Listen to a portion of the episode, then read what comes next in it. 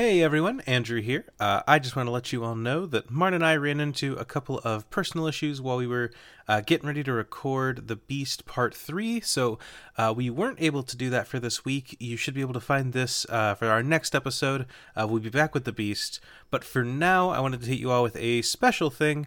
Uh, those of you that tuned in to a charity stream I did with Joe from the Orange Groves might know that we promised that I would let Marn inflict upon me something that we called the Frady Dog Spook 'em Up, uh, where Marn forces me to watch a horror movie and then we do a podcast about it. At the time, we weren't sure where this was going to go, but we figured that instead of us skipping a week, we would at least have something for you.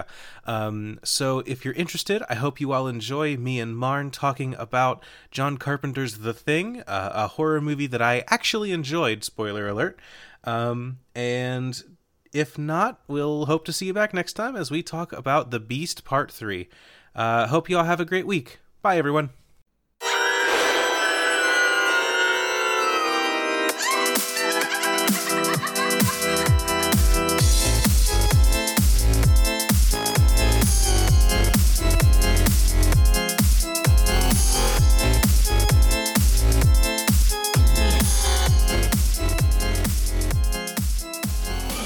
To the Frady Dog Spook 'em Up, where Marn makes me watch a horror movie and I come on a podcast and go, uh...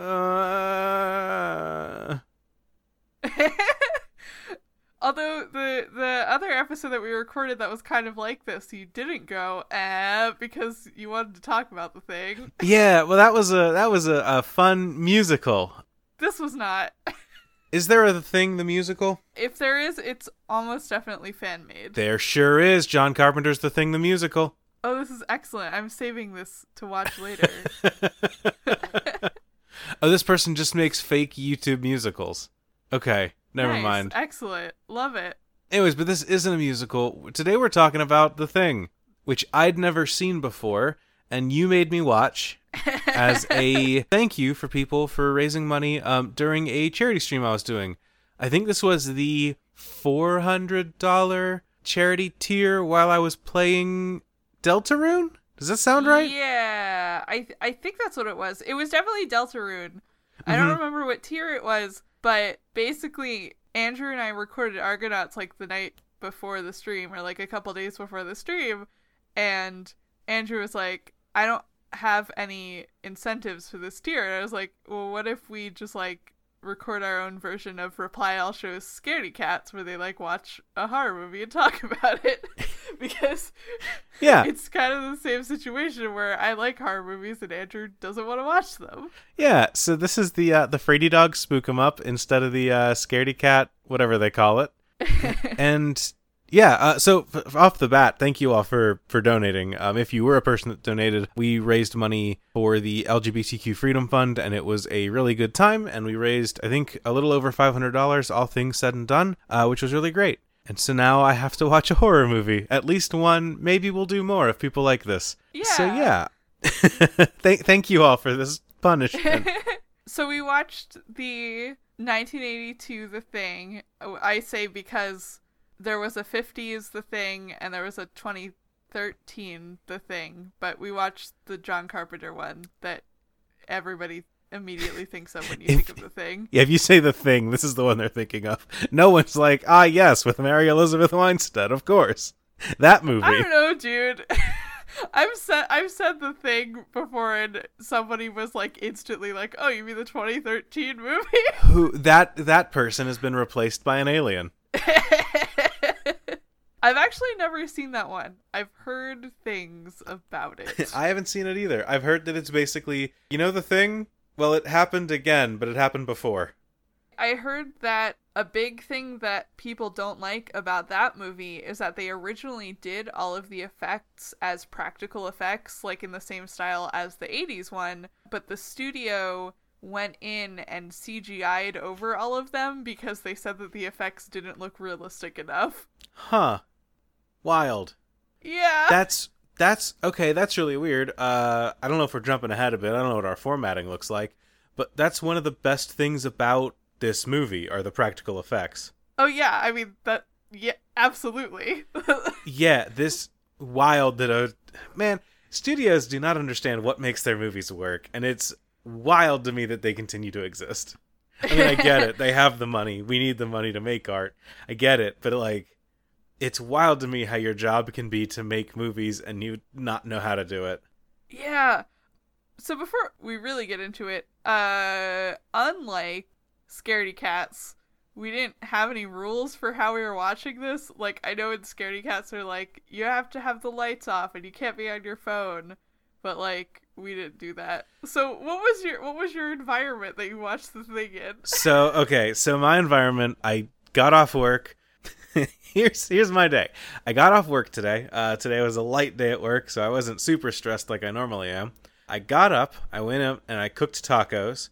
And while I cooked tacos, I watched One Piece. And I watched my very good friends Luffy and Usopp fight each other because the Going Merry is going to be destroyed. And they didn't agree on how that was going to happen, so Usopp threatened to leave the crew. It was a very tense, emotional set of episodes. And then I ate tacos, and they were really good. And then I came in here and I uh, fought through a bunch of ads featuring very unscrupulous women in order to watch John Carpenter's The Thing.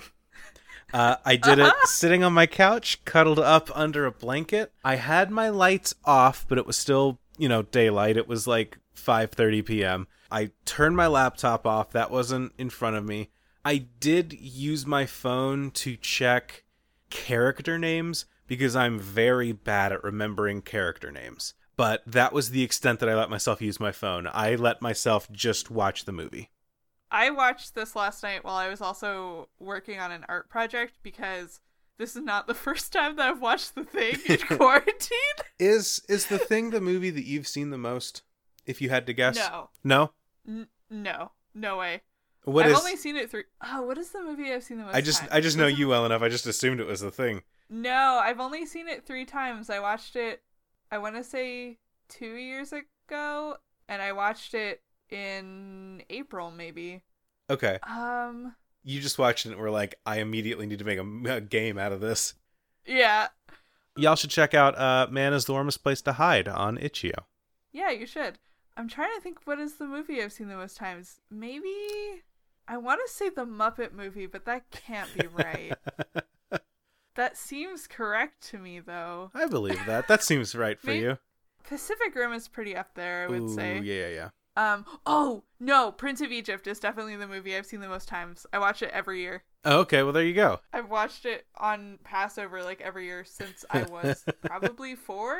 Okay, So there you go, Prince of Egypt. gotcha. Cool. The thing is probably one of the horror movies I've seen the most times, though. I can't imagine myself watching it again anytime soon, but I can understand why you would like it. Yeah, I mean, I obviously if you don't like horror, you're not going to be watching it more than once. But like, I feel like it's a movie that merits rewatching because there's definitely stuff that you don't catch the first time through. Probably. I felt like I kept up with things pretty well, but there were a couple moments where I was like, "Oh shit, when did he get thinged?" Yeah, exactly. So yeah, I I wa- I rewatched this last night while I was simultaneously on a different monitor working on an art project, mostly to like refresh myself on the movie, even though I just watched it like two months ago. Um, but I I was in my like home office with all of the lights on. So neither of us watched this under like peak spook 'em up conditions. No. Okay. But the first, the fir- I will say the first time I watched this thing, I watched it in like a dark room with no like phones or anything. Okay. And when I watched it a couple months ago, I watched it as a double feature with Slither, which is another horror movie that I've seen more than three times. Okay, that sounds like a pretty good double feature. yeah. Have you? Well, you probably haven't seen. Slither, I, I haven't I haven't assume. sliver I haven't seen it, but I've heard enough about it to know that like okay, like there are like Yeah. uh I I've heard of like I don't know groupings of horror movies where it's like these are the campy horror films. These are the like you know so like when you t- talk about a couple, I'm like okay, I can from what I have heard about them, I can see where they would fit together. Yeah, they're both like they're both like kind of gross, like low budget body horror movies. Yeah. Yeah. Yeah. So what did you think about the thing? Um it's probably the grossest movie I've ever seen. Yeah. Yep. Um, yep. As someone that does not watch a lot of horror, and I, yeah, I just starting off with like I, I don't know. You build up from like um you do a couple of early autopsies with. uh, So the first like practical effect you see in this movie is the big like half split person form of the thing where it like half turned into a dude and shifted and the face is split in half. And it's such a good prop and so creepy looking. And they like immediately do an autopsy and start taking organs out. And i was like all right we're in for it huh? And and and those kind of things i'm just like this is the like i don't know goopy grossest movie i've ever seen. A lot of like wet noises you know Yeah, they the practical effects they used a lot of like jelly and like food products Mhm. for the goop, which makes sense when you're watching it. yeah Um this definitely is a really gross movie and usually I don't like body horror or gore or anything, Mhm. but I don't know, this movie doesn't get me to that point because I think of the practical effects. Yeah, it's um it's weird. It is it's uh big and goopy and gross.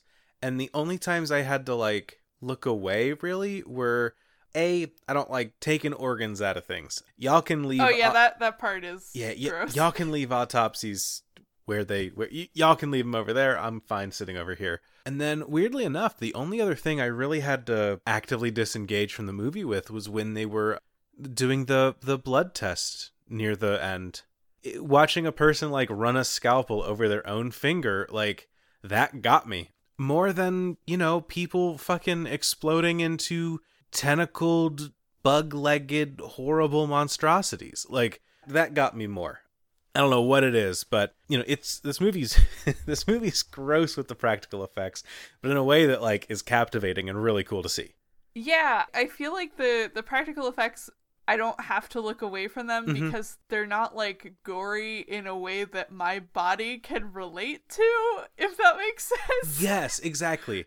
I can I can cut myself with a knife and bleed out. I could do that accident like I could do that accidentally or on purpose. I can't accidentally grow into a bug-eyed monstrosity. I Yeah. hope. One of my favorite facts about this movie is that the the guy who worked on most of the practical effects was 22 years old when he made the thing. Really? Yep. Wow. Uh, so that it had to be like- a pretty early thing in his career then. Yeah, it was like him and like only a handful of other people I think doing the the creature effects and he like was hospitalized with for exhaustion afterwards Oh, damn. because he literally was working for it like 7 days a week 24/7 for like an entire year Damn. and he did like every single creature effect in the movie Jesus.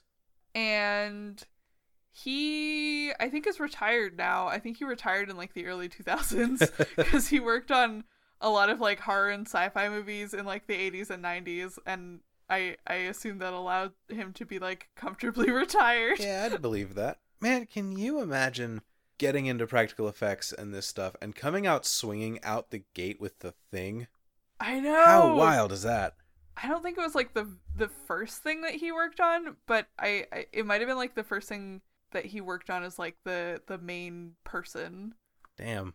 The effects in this movie are gross and I don't know that I'd call them scary per se, but they are like horrifying to watch. Just like like the dog in the beginning just like when it just starts like melting isn't the right word, but like I don't so the, the the overall conceit of the movie is that this alien can take on the form of different things if it like if they absorb a cell of it or whatever. And it it was like this dog like ruptured and attacked all the other dogs around it and it was just creepy. The way that they did the legs popping out and like stuff shooting out everywhere. It was gross. So that dog is a hand puppet that was being controlled by like a real person. Really. Yeah, it was like a puppet made of like foam and latex that they put over a person's arm and head, and they controlled the legs on like wires that were underneath the the floor of the kennel. Wild. Isn't that crazy? That's that's that's incredible. Some of the ways that they did the practical effects of this movie are like absolutely bonkers and like have probably not ever been used in a movie again. well, they work really well mm. here. I can't imagine like I don't know. I can imagine if I were working in practical effects making, watching the thing and being like, "Get that kid on the phone. I need to talk to them." And be like, "How the hell did Yeah. you pull that off?" You know the you know the scene where Dr. Copper is using the defibrillator and gets his arms bit off, yes. Which is like my favorite scene in the entire movie. And the first time I watched this, I had no idea that it was coming, and I screamed. I unfortunately I knew that was coming because I've I don't know if I've seen that scene before, but I've like when people talk about good practical effects, that's one of the Uh-huh. go-to examples that people have used. That I so I've seen that specific scene and effect before. But it's still great when like the alien has perfected this guy to the point that like it's having a heart attack for him. Mm-hmm. And then as someone's using defibrillators, his arms just like sink into his chest cavity as it opens up with teeth and bites his arms off. Oh, it's so good. It's so good. Do you know? Do you know how they did the effect? So, if I had to guess, uh, I would assume that the person is like laying down in a different angle somehow so that his face is in the screen, but then like the rest of him is fake. And then they did something else. I don't know for sure. So yeah, so that's how they did the the guy on the table with his his chest opens up. But for the arms, Mm-hmm. they swapped the guy who plays Copper out with a double amputee with prosthetic arms filled with wax and jello. And then they clamped down like this jaw mechanism over them and just like actually just ripped off the fake arms. they did the thing from Arrested Development. yeah. They just had a guy pretend that he had the extra arm and then taught him a lesson. Mhm. That's why you never bite off a man's extra arms. yeah. The the Wikipedia page says uh the creature effects used a variety of materials including mayonnaise, creamed corn, microwaved bubblegum, and KY jelly. That set must have smelled incredible. Ugh. microwaved bubblegum. Ugh. Ugh. I can I can see it too. Look like thinking back to some scenes, I'm like, okay, yeah, I could see the bubble gum there. but yeah, that was it was without a doubt the grossest movie I've ever seen. The scene near the end where the God, I'm so bad with names. The older guy, I think Wilford Brimley, Yeah, yeah, yeah. uh, where Uh, Blair. Blair. Blair, when like the Blair thing kills um Greg? Gary? Gary. Gary. Gary. Sorry, I knew it was one of my uncle's names, but I got the wrong one. And it kills Gary by like shoving its hands like into its mouth through the cheeks. Mm-hmm. Was- mm-hmm. Oh god, I hated that.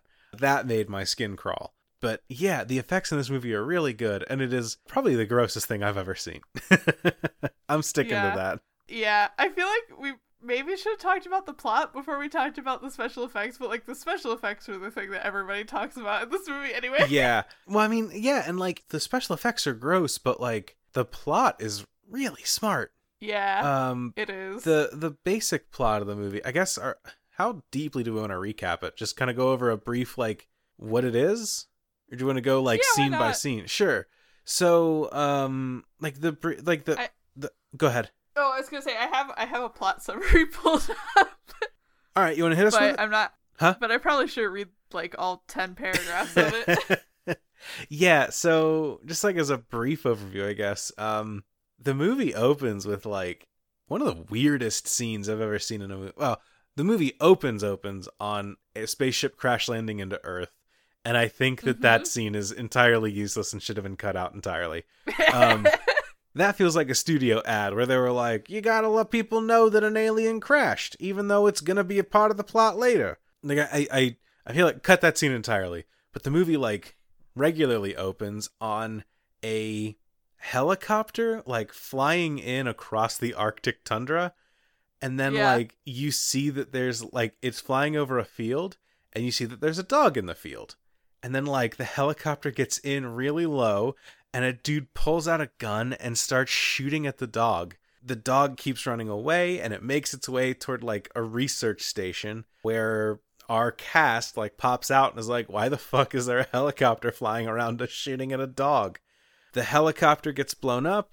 A guy comes out to like try to chase down the dog and then one of the people in the in the place like shoots that guy dead and they're like what the fuck is going on? Turns out that dog is an alien who can transform into anything that it like touches or like anything that absorbs it i wasn't super clear on that Yeah, it they don't really completely explain to you how it works, but it it uh it like assimilates people and essentially becomes them. Yeah. So then, yeah, like no one knows that the dog is that until someone, uh, yeah, our main character, MacReady, who's played by Kurt Russell, he and Wilford Brimley go to a research station where, like, the people in the helicopter would have been from and find that, like, everyone there is dead.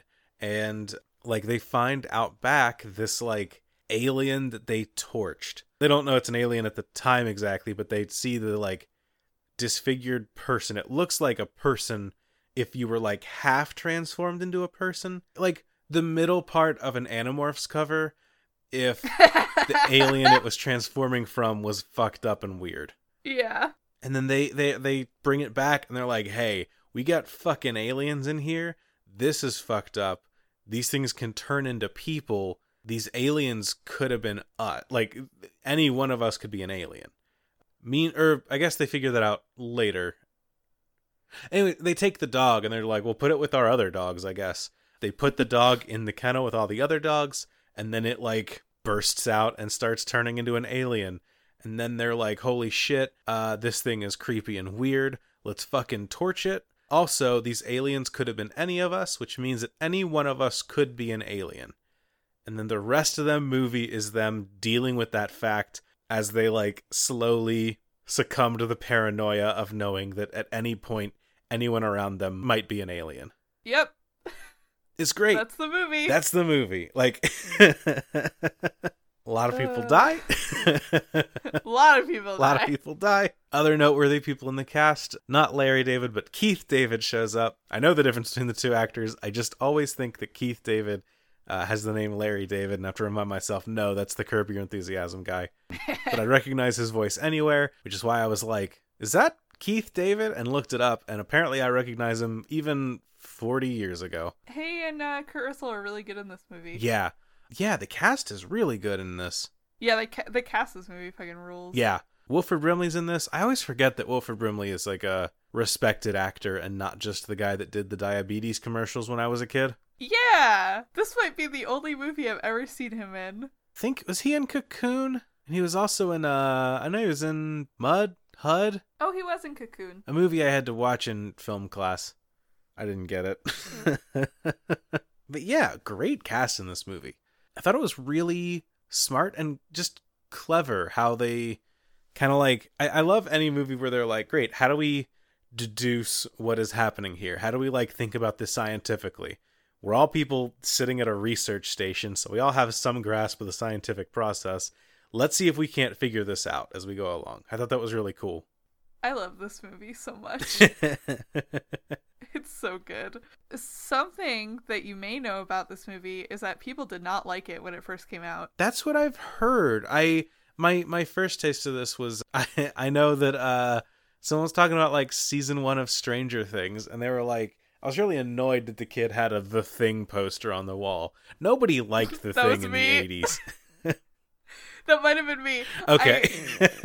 I- No, I think I think at one point uh, I was watching the most recent season where they have like a really overt reference to the thing, and I was like, I'm I'm mad that Stranger Things is doing this because it just like makes me want to turn off Stranger Things and watch the thing. like, don't remind me that I could be watching something better than Stranger Things right now. That's how I felt. This is a weird aside, but uh, John Travolta did another movie. um, I think it's like The Taking of Pelham 123, a remake of that old movie. But he did a remake of it back in like the early 2000s where he made references to the cheeseburger scene from Pulp Fiction. And it's like, don't make references to movies you've been in that are better than the one that you're currently in. Yeah. but yeah, people did not like this movie because for one thing, it was technically a adaptation of a short story that had already been adapted in the 50s into a movie called The Thing from Another World that was very well received. Okay. But that I think was only very loosely based on the short story and John Carpenter was like, "Well, I want to make a movie that's like more closely based on uh, the short story, and and people didn't like it because they already liked this other version from the fifties.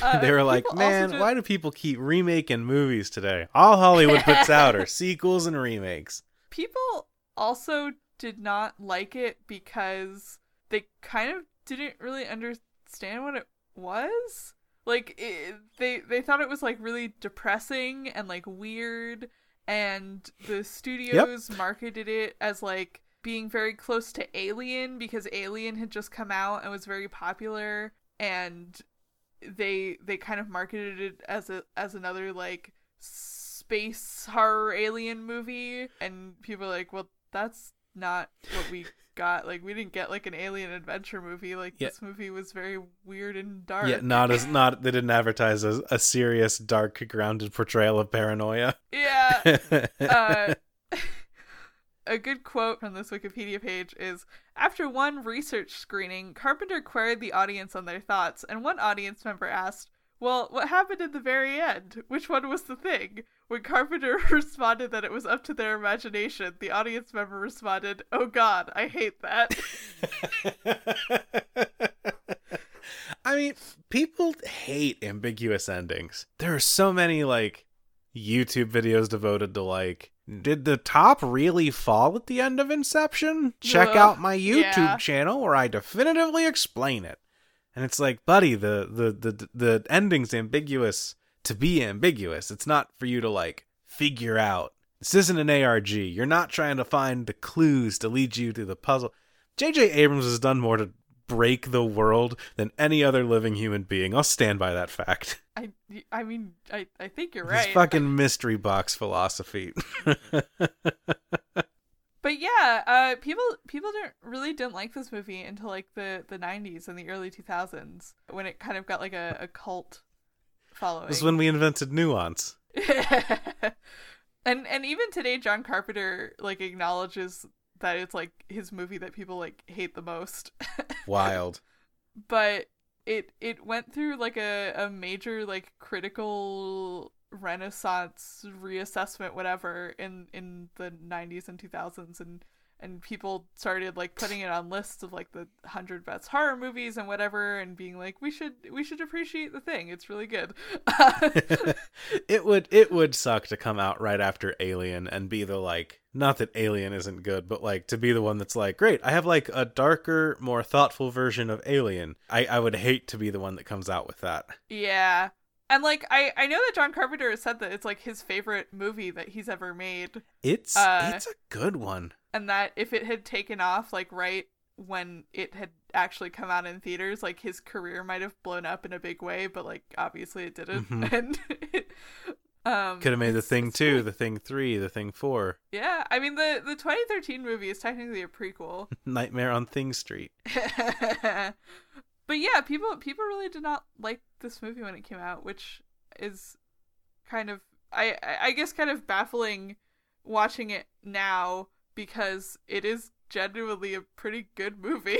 yeah, as I I I I liked this movie. Um as much as I don't like the genre and don't think I'll like check it out again, I enjoyed watching this. I liked this a lot and I I guess if you're going into a theater thinking it's going to be one thing, you could be disappointed in this, but like I don't know how you can walk out of this movie and say like, that one that was bad. That's a bad one. I think also part of the reason is because it came out in the 80s during like an economic recession and like it was developed and like it was made essentially during the Cold War and like the thing kind of is a movie about the Cold War, but it's really not a movie where like action heroes come in and shoot the villain and like you feel really good at the end. Yeah, it's and... it's not a movie about the Cold War where it ends with like and then we beat the Russians. Yeah, and like people that was kind of what people were really into at the time, so they were like, "Oh,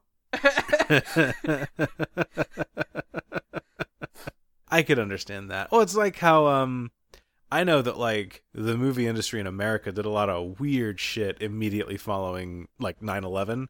You know, just like immediately after it was like, well, all comedies are tanking now cuz no one wants to go see a comedy nowadays. I can definitely see how like the state of the world definitely affects how your movie gets received.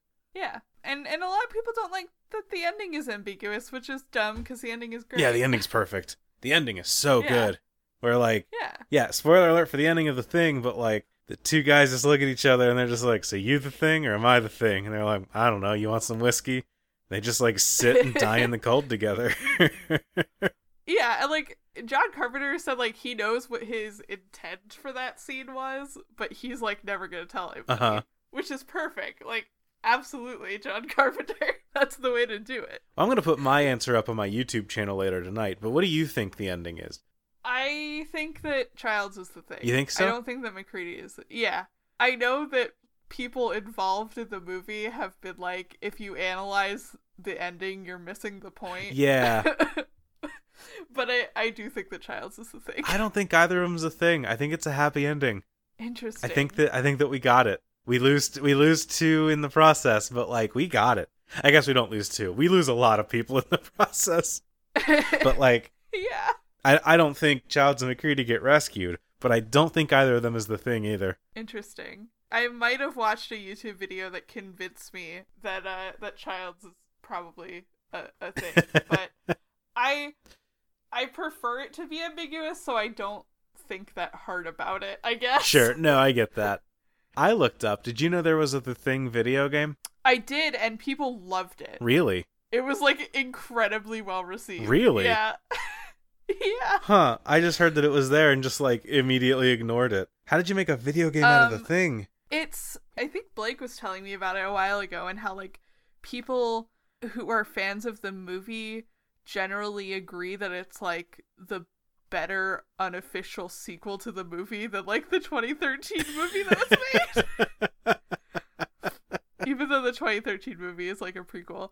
Yeah, the uh the video game is like a, a survival horror game that is you play as like a, a, a special forces team that comes in after the movie and you're you're investigating the outpost and I think you're like coming to extract MacReady from the thing. But part of the the game is that any of your party members at any time can turn out to be a thing and just like start attacking you. Yo, that's actually really like cool. Any, yeah, like any NP, I I think like part of the shtick is that like any NPC that you like pick up and put in your party, you could just like discover that that they're a thing.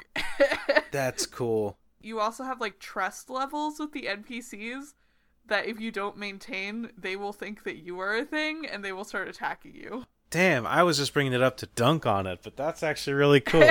I'm going to stream the Thing yeah. video game now. Yeah, people loved this game. Huh.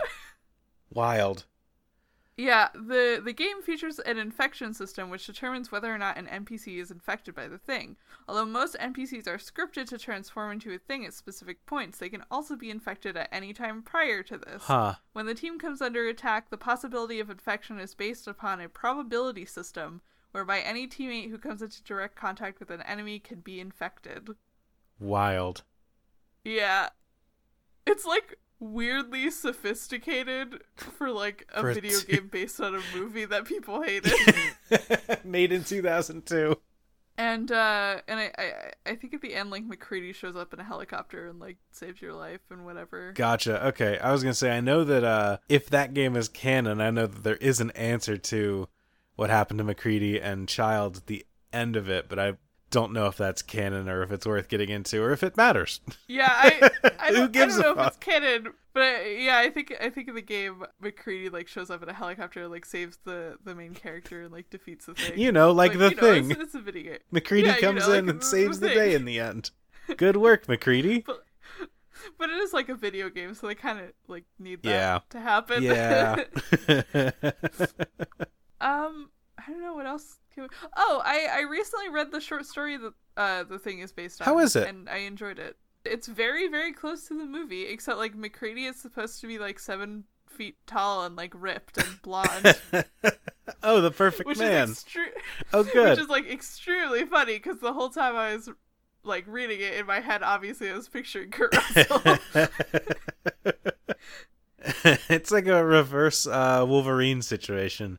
If you look at the source material, he's supposed to be like five foot two and just like gross. But then in the movies, he's played by Hugh Jackman. Like it's kind of the opposite. I've been saying 2013 this whole time. Sorry, the the prequel was released in uh, 2011. I was wrong. Okay, well, I hope we, I hope people didn't tweet us yet. Fingers hovered over the Um, send button. Like if I don't make it to the end I without a correction, ooh, at corpse Uh, but but the the short story was published in uh, in 1938, and very little of it, I think, was changed for the the Carpenter movie, except in the short story. It does describe what the like actual alien the thing looks like, and because it was written in the 1930s, it's like kind of goofy. it's like a blue guy with three eyeballs. Well, I, I the the things in this movie did get a little like when uh part of this is just based on Norris's face, but like when so when they do the like they burn the body from Norris who's a thing, but then the head splits off and like grows fucking crab legs and Oh, eye yeah. stalks and it's like uh very creepy, very like but also very goofy looking alien design because it's just an upside down head walking across the floor. yeah. The effects in this movie rule. Oh, they're so good. There's there's a couple other things I think in the short story that are different. I I, I read it back in like January. The thing can read minds in the short story. Sure. And Did the uh, thing get like memories and stuff as it takes you over? Is that are we just assuming that happens? So they don't establish that in the movie, but in the short story, they essentially establish that like once the thing assimilates someone, it has taken over their their memories and personalities, and it like thinks that it is that person. Oh, interesting. And like a lot of the the tension in the the short story is a lot of the the characters not knowing if they are already a thing Right. or how or being like how would I know if I was an alien like Huh. Yeah, with speaking of the like how do they know? Uh, well, never mind. You keep finish finish talking about the book. And then I want to talk about a scene that I really liked in the movie. mhm uh and they the the blood test scene is also in the in the short story but in the in the scene in the short story 14 people end up being things instead of just like one person I don't even think there's 14 people in the movie. there are not Damn. I really liked that scene in the book in the movie. Uh Oh. when oh the blood test scene fucking rips it's so good. Like when uh when Kurt Russell like dips the needle into um Connors maybe? The uh the dog guy into his blood and it's not an alien and he's like, "Ah fuck, I shot that guy just assuming he was an alien because like he attacked me and tried to stop me from doing something, but he wasn't. He was just a person like acting in a way that was fairly rational in that situation. Shit. It's such a good moment. And then when uh he does it to like the thing of blood that is an alien and it just like bursts out of the petri dish and the guy just like starts melting and turning into a monster as everyone else is tied to him and flipping out. It's such a good scene. It's so good. That is like one of the best examples of like a jump scare that earns its jump scare, I yes, think. absolutely. There was there was one other jump scare earlier in the movie that I thought was really bad. It was when the uh Fa- Faust Far guy's name starts with Fuchs maybe? Starts Yeah, with an F when he uh I think he's working on something in his lab and then like a person walks by his door and it makes a like Oh yeah. Sound as it happens. I was like, come on. Like But that jump scare was absolutely great. Yeah, it's it's like one of the most famous scenes in in horror movies is the the blood test It's scene. so good. It's so good. It's it's just it's such it's such good build up of tension that whole scene. Ah, it's so good. And then and then right after you get the really good humor moment with uh with Gary tied to the couch Gary tied to the couch. where he's like he's like the last person whose whose blood they test and he is tied to the couch with like the the corpse. Oh yeah. Because they're just like, well, this guy's definitely an alien, and he's like, "Come the fuck on, just like test me Yeah. and go." yeah. Oh, this movie's so good. Um Are you ready uh, for it's really Andrew's plot hole corner? Where I tally up all of the mistakes that were made as the movie. No, I'm joking. I was gonna say, if you if you kept a list, I would like to hear them. Here's my Cinema Sins podcast corner. Uh, they The establish that it's negative 40 outside, but then they walk outside for a scene without anything covering their faces. They would have gotten frostbite. Is there? Wait, hang on. I gotta see if there's a Cinema Sins for this. I'm sh- oh god, I'm sure there is. There is not. Wait. No. Okay, there isn't. Cinema Sin. It doesn't tell you who dies in the end. it doesn't tell you which one of them is the thing. The uh, another another cool thing about the short story is that uh, a couple years ago, I think in 2018, someone found out that it was actually a shorter version of a larger novel Hmm. that was written by this uh, this author uh, John W. Campbell because his like estate uh, sent a whole box of his manuscripts to Harvard, and this other author who was uh, doing research to do a biography on him just like found it in the in that box Wild. And he he did a Kickstarter campaign to uh to publish the full novel that funded, and I think you can like buy the buy the whole novel now. Cool. I haven't read it. It's called Frozen Hell because like of course it is. It was written in 1938. Right. Where does that fit into the Frozen timeline? and apparently Blumhouse is working on a new movie that is going to be an adaptation of like the full book but i Hmm. i assume that that is postponed because of coronavirus Gotcha. but they did put out an audiobook for the kickstarter that is read by yuri lowenthal voice of sasuke in naruto Yo, what? yeah that was part of the kickstarter they put out an audiobook read by sasuke Thank you all for joining us for the Frady Dog Spook 'em Up. Uh, I need to go because I need to download a book. um, you can also find the original short story just like out there on the internet. It's like super easy to find if you just type in like the thing original short story into Google. Is it old enough to be Um, public domain by now? Yeah, it's definitely public Okay. Unless it's not. I it it's it must be though, right? It's 1938. 1938. That's not 100 years yet. Oh, maybe it's not. It's definitely like you can find it online. Well, I won't tell anyone. Yahoo Anime rules, if that matters to anyone or means anything. All works published in the United States before 1924 as of 2019. So probably not. Okay. Well, if you type in "Who Goes There" short story into uh, into Google, two of the first four things that come up are just straight up PDFs. so if you want to read it, there you go.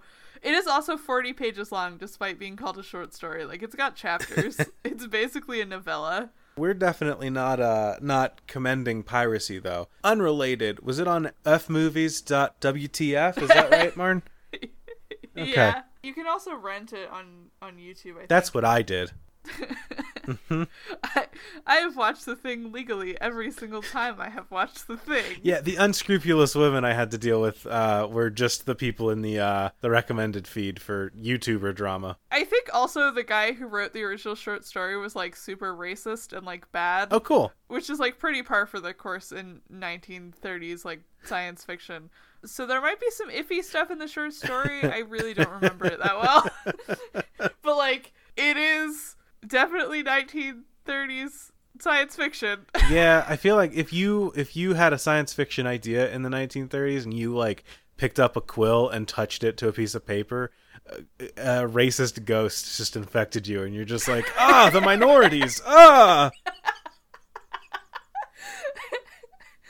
Oh wow, he uh, I'm on his Wikipedia page right now. He was super racist, but not only that, he worked with L. Ron Hubbard on the techniques that turned into Scientology. Hell yeah. What a good dude. Turns out he was the secret alien the whole time. Fucking I guess. Oh man. Oh, at least we got John Carpenter's very good movie. At least we got. John Carpenter's very good movie. Last night when I was watching this movie, I was like, uh, Andrew's probably not gonna like this. Maybe we should like watch a like a different John Carpenter movie that like isn't as gross. so I'm I'm I'm, vindi- I'm very vindicated that you that you enjoyed it. I I did. I did. I was like, I was like, ah, maybe we should watch Christine instead. it was gross on purpose. I, I I feel like this is a good one to a good one to start with. It wasn't super spooky, but it was like dealt with like psychological horror of like how do you know if the person you're with isn't been replaced? Like it's I, Yeah, I I- like that I- a lot. Very smart horror movie. yeah, I think despite the gross stuff, it's a very good like psychological thriller. I did have a thought earlier while I was watching the movie. Did John Carpenter do the music for this movie as well? He did not. Really? Ennio Morricone did the music. Okay. music. Well, that completely busts my thought I was going to make out of the water. What was your thought? No, I um I've seen a couple I've I've heard a couple John Carpenter scores. Um and just with like all the synths and stuff like that. And I I had a thought while I was watching the movie where I thought like a thing that I hear about J.R.R. Tolkien is that like he wrote Lord of the Rings as an excuse so that he could put his languages into it. Like he was a linguist Uh-huh. that wrote his book to excuse it. And I was like, does John Carpenter do that with music scores where he's like, oh, I got an idea for some cool music. I guess I'll make a movie that I can put it into. but the movie ended up being really good. So, like, this movie isn't, you know, truly doesn't earn that. But I did think that partway through because I thought the music was really cool.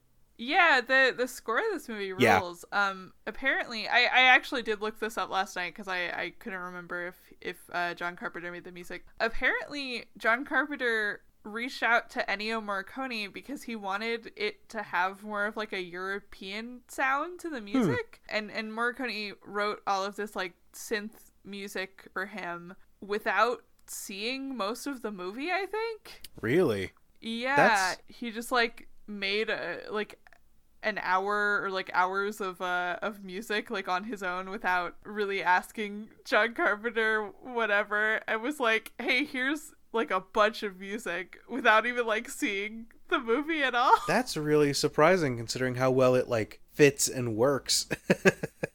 Apparently John Carpenter did record like a couple things for the movie, but a lot of it is just like the like weird droning like background noises that you hear in some of the scenes, Okay. which is pretty par for the course. cool. for like John Carpenter stuff. Because uh, there were like scenes where he wanted like background noise, but he didn't want it to be fully orchestrated because of like the the tension and stuff going on. So he was like, "Yeah, I'll record some like freaky synth sounds." Cool. Yeah, I, the music really works. They got a lot of cool stuff going on. I, I don't have anything else. Do you? I there I feel like there was there was other stuff that I was gonna say, but hmm. uh, a lot of a lot of criticism has has been made over the fact that uh, the entire cast of this movie is men.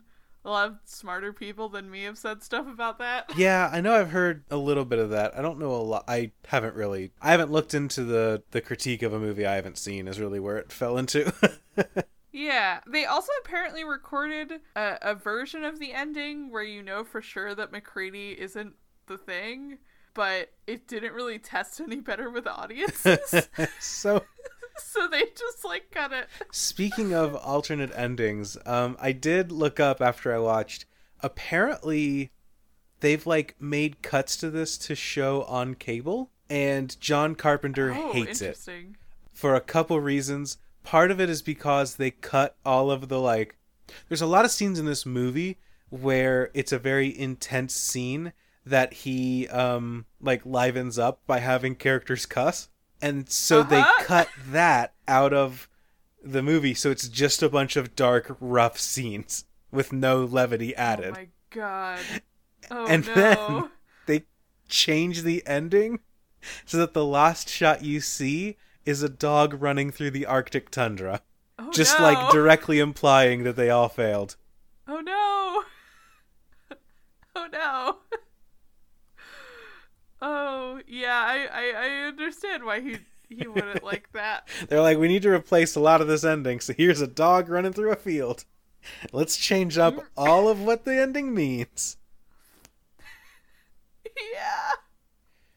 Uh, Yeah, apparently they uh they they filmed a bunch of scenes that didn't really make it into the movie. They filmed like a, a more optimistic ending.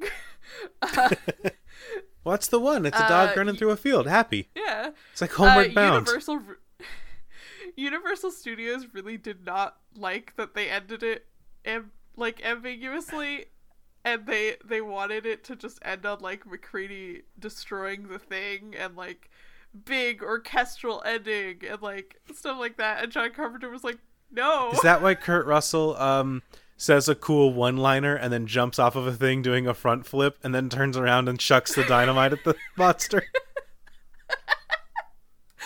Because I watched that and was like, "Huh, is that really the action movie ending we're going for here?" yeah. Apparently, they had to insert a scream over the explosion, so that audience, so the audience knew that the thing was dead for real. Um, sure. Just threw it in there. Um, Studios are bad. something something interesting about uh, this movie also is that Wilford Brimley was like fairly unknown when they made this, and they cast him because he was an unknown. Oh, really? yeah. That's cool. because uh because they wanted blair to kind of be like uh kind of like an inconspicuous character that like the audience wouldn't really think about sure. When he was off screen until he like did something crazy I guess that makes sense. It's really funny when they cast someone because they're an unknown, and then that person gets made big, so that anyone watching the movie in the future is like, "Oh, it's Wilford Brimley." Like, that's really funny to me. I love it whenever that happens. yeah it's it's very That fun. was that was how I felt with um with uh Keith David because he said like one line where he was like, "Is that a helicopter?" And I was like, "Oh, it's Keith David." That's a younger version of him, but I recognize that voice. He's wearing a parka, but I Uh, recognize him. yeah the only female presence in the film is the voice of the chess computer Oh, yeah. uh, which was voiced by which was voiced by john carpenter's wife at the Oh. time And then Yeah. and then Kurt Russell calls it a bitch and kills it. So well, and, and you said it's his ex. She was his wife when the thing was being filmed, Gotcha. but I think they divorced afterwards. Okay. Yeah. The thing is the good Yeah, movie. the thing's a good movie. Frady Dog Spook 'em Up approved. I didn't expect us to pick Uh, a, a movie with so much dog death for the first episode of the Frady Dog Spook 'em Up. Yeah, this movie has a lot of dog death in it. Yeah. huh? the dog actor is very good though, I It's a say. very good dog actor. the dog that plays the, The uh, dog that plays the dog thing, yeah. like. It's a great, Yeah. great actor. Great Yeah. A plus It, dog. I will say, it took me way too long to realize that that dog was the thing. Oh, I was yeah? just like, why is this guy shooting at the dog from a helicopter? Like, I was really wondering what was up and why this guy hated this dog so much. And it took me until after the guy was dead that I was like, oh, duh, the dog is the thing. They're from a different research station this just happened to, aren't they? That's very funny. Yeah, in, in uh the in the beginning, the guy in Norwegian is like trying to explain to them that the dog is an alien, but they they don't subtitle the Norwegian, hmm so like obviously it's not gonna spoil the plot of the movie Right. for you. I don't speak Norwegian. I'm sure there was one guy in the theater that was just like, Oh, that guy just told us exactly what's going on, huh? the the 2011 prequel is about the Norwegian research station. Oh, I and, guess like, that check that makes sense, doesn't it? Dying. Yeah. Huh. Uh, and at the end, like you see the guy get into the helicopter to like chase the dog. Gotcha. I assume Mary Elizabeth Winstead doesn't make it. No, nope. well, maybe. I I don't know. I've never seen it. It's hard to have Um, an ambiguous ending if uh you know what the next Yeah. movie is. I'm I'm I'm just reading the Wikipedia page because I've never seen this movie. Apparently, uh, didn't want the protagonist to be similar to MacReady, so they cast Mary Elizabeth Winstead and they told her to just do Ripley from Alien. well, audience wanted that the first time, so we figure that now, 20 years later, might as well go for it here. yeah, I Uh, guess. Uh, maybe it's not actually that bad. I mean, most of the critiques I've heard of it are just like it's kind of a nothing movie. why why was this made? yeah, like why why did they make this? There was no reason. Sure. And like I, I guess next to the thing, it looks very bad. hmm Yeah, I can't imagine. Like, there's as much as I like a lot of movies, I can't. There, there's a lot of movies where I'm just like, I would never touch a remake or a sequel or anything close to it in a heartbeat, despite how much I love it. Like, I do not want to be involved in the franchise because I'm not. I'm not gonna be the guy that tries to make the thing to like, I guess three at this point, but like, you could you couldn't pay me enough. That's why it's like shocking to me that that Blumhouse is like apparently working on some kind of re adaptation of the original short story. Like, why? Why? yeah, we already have a perfect one. Yeah. I I I think what happened with the the 2011 one was um the Universal wanted to do a remake and the producers were like no no no no we can't do a remake we have to do like either a prequel or a sequel because if we do a remake like people will slaughter us critically well, and so they did a sequel or a prequel instead, and everyone loved it. Good work, great job, everyone. yeah it worked out really well for Yeah, them. we really solved that problem. oh man, Uh, just some horror movies you just you just can't can't do it well, they get worse when you explain shit, or what? Like, yeah I know we're preaching to the choir on this one. no I, I i agree and I, I i think their mistake was making a prequel because part of the cool thing about the thing is that you just like they go to the norwegian station and you're like what the fuck happened Yeah, here? And they just like never explain it and they never go back there again Well, that and it's like, hey, this main character for our main, for our movie, you know, you're gonna follow him. He's cool. He's like our MacReady. Uh, it's gonna be great. Uh, at the end of this movie, um, he goes off to chase the thing, and he gets shot in the head in like the first five minutes of the next movie. Hope you didn't get too attached to him. Oof. Uh, the producers on the 2011 The Thing also produced the 2014 remake of RoboCop that nobody saw, I forgot that existed. and one of them produced Netflix movie Bright. Is that the Orc movie with Will uh, Smith? Yeah, it is. Okay. Well, we got a, a real crack team on this one. oh, they also produced Slither. That's Really? interesting. Oh, how the mighty have fallen. I guess. I think that's all I have on this one. yeah, I think that's all I got on the thing. All right. Well, thank you for making me watch the thing. Uh, this was a good time. I actually enjoyed this movie. I don't know what my schedule looks like. I don't know that we can make this a regular thing, but we should do this again sometime. yeah, I mean, we we already have to watch movies for the Argonauts. We do. we do. So we'll we'll see how much time I have to watch and record myself reacting to movies. You ever see We'll that? Uh, you ever see that old? Um, there was an Onion article that was just like the McElroy brothers enjoy 15 unrecorded minutes or something like that. Yeah. I'm starting. To, I'm starting to feel Oh. it. I get that. Just have to watch scary ARG movies and then we'll just cover it double. well, yeah, we'll put we'll put a different theme song. It'll be on this feed with the Frady Dog Spook 'em Up theme, and it'll be on our feed with the uh the ARG movie un- untitled Whatever we project decide to call it. theme music. We'll be good to go. Yeah.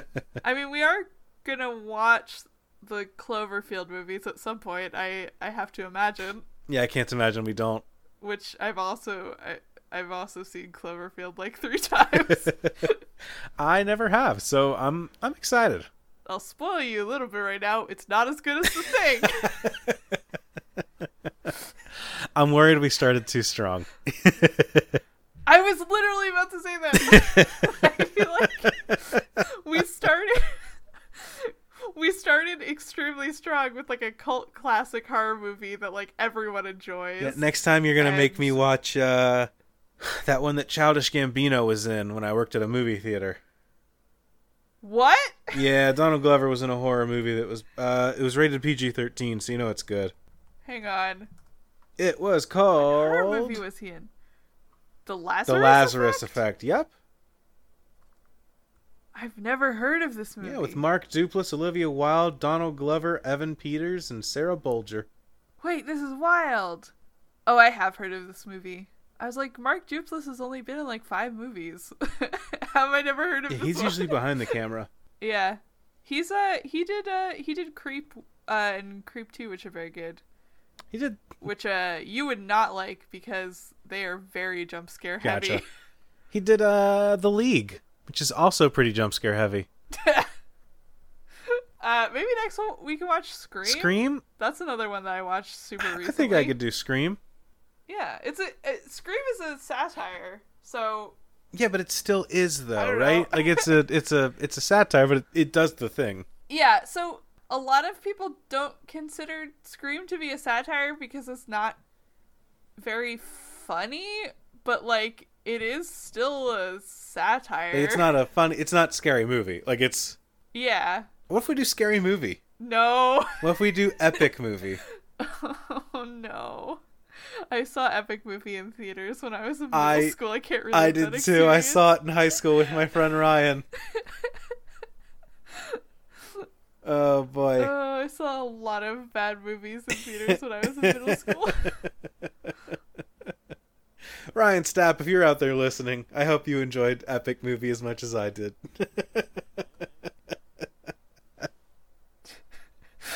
Listening to our niche horror movie podcast. All right. Uh, how do we want to wrap this up? God, I don't know. It's weird to be recording a, a podcast that isn't Argonauts that like we don't even really know what we're doing. here. Yeah. Uh, so Marn, thank you for joining me. I guess I. Who's hosting this? I don't know.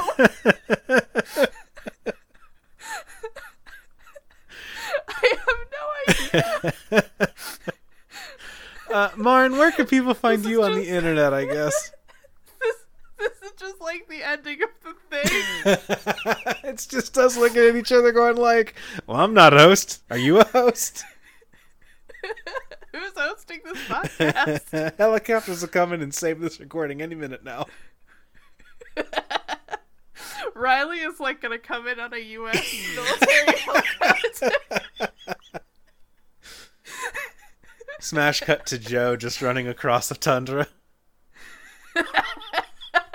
After I edit out all the cusses. Martin, where can people find you on the internet? Uh, people can find me at Corpse Survivors on Twitter. And people can find me. I am at co-host Sherms on Twitter. And if you like this show, you're probably already on the Dead Letter Society feed, which is the other other podcast I host on this network. Yeah, by the time this sees the light of day, I will also be the co-host of uh, the Podcast Minds podcast, which is a podcast where my friend Riley and I uh, pitch each other a bunch of podcasts that we'll never do. Last week we pitched uh, Epic ba- Rap Battles of Mystery, which is a uh, true crime show featuring Lin Manuel Miranda. So uh, you gotta listen to that episode. It's very good. I'm so excited for it. and uh yeah, we we might do another episode of this. We might not. Andrew and I recorded an episode of Dead Letter Society where we talk about the guy who did like musicals, which is like basically another episode of whatever we decide to call this. That's show. basically the thing. Yeah. It it it kind of is. well, until next time, stay spooky. That's our sign off, I guess. Sure.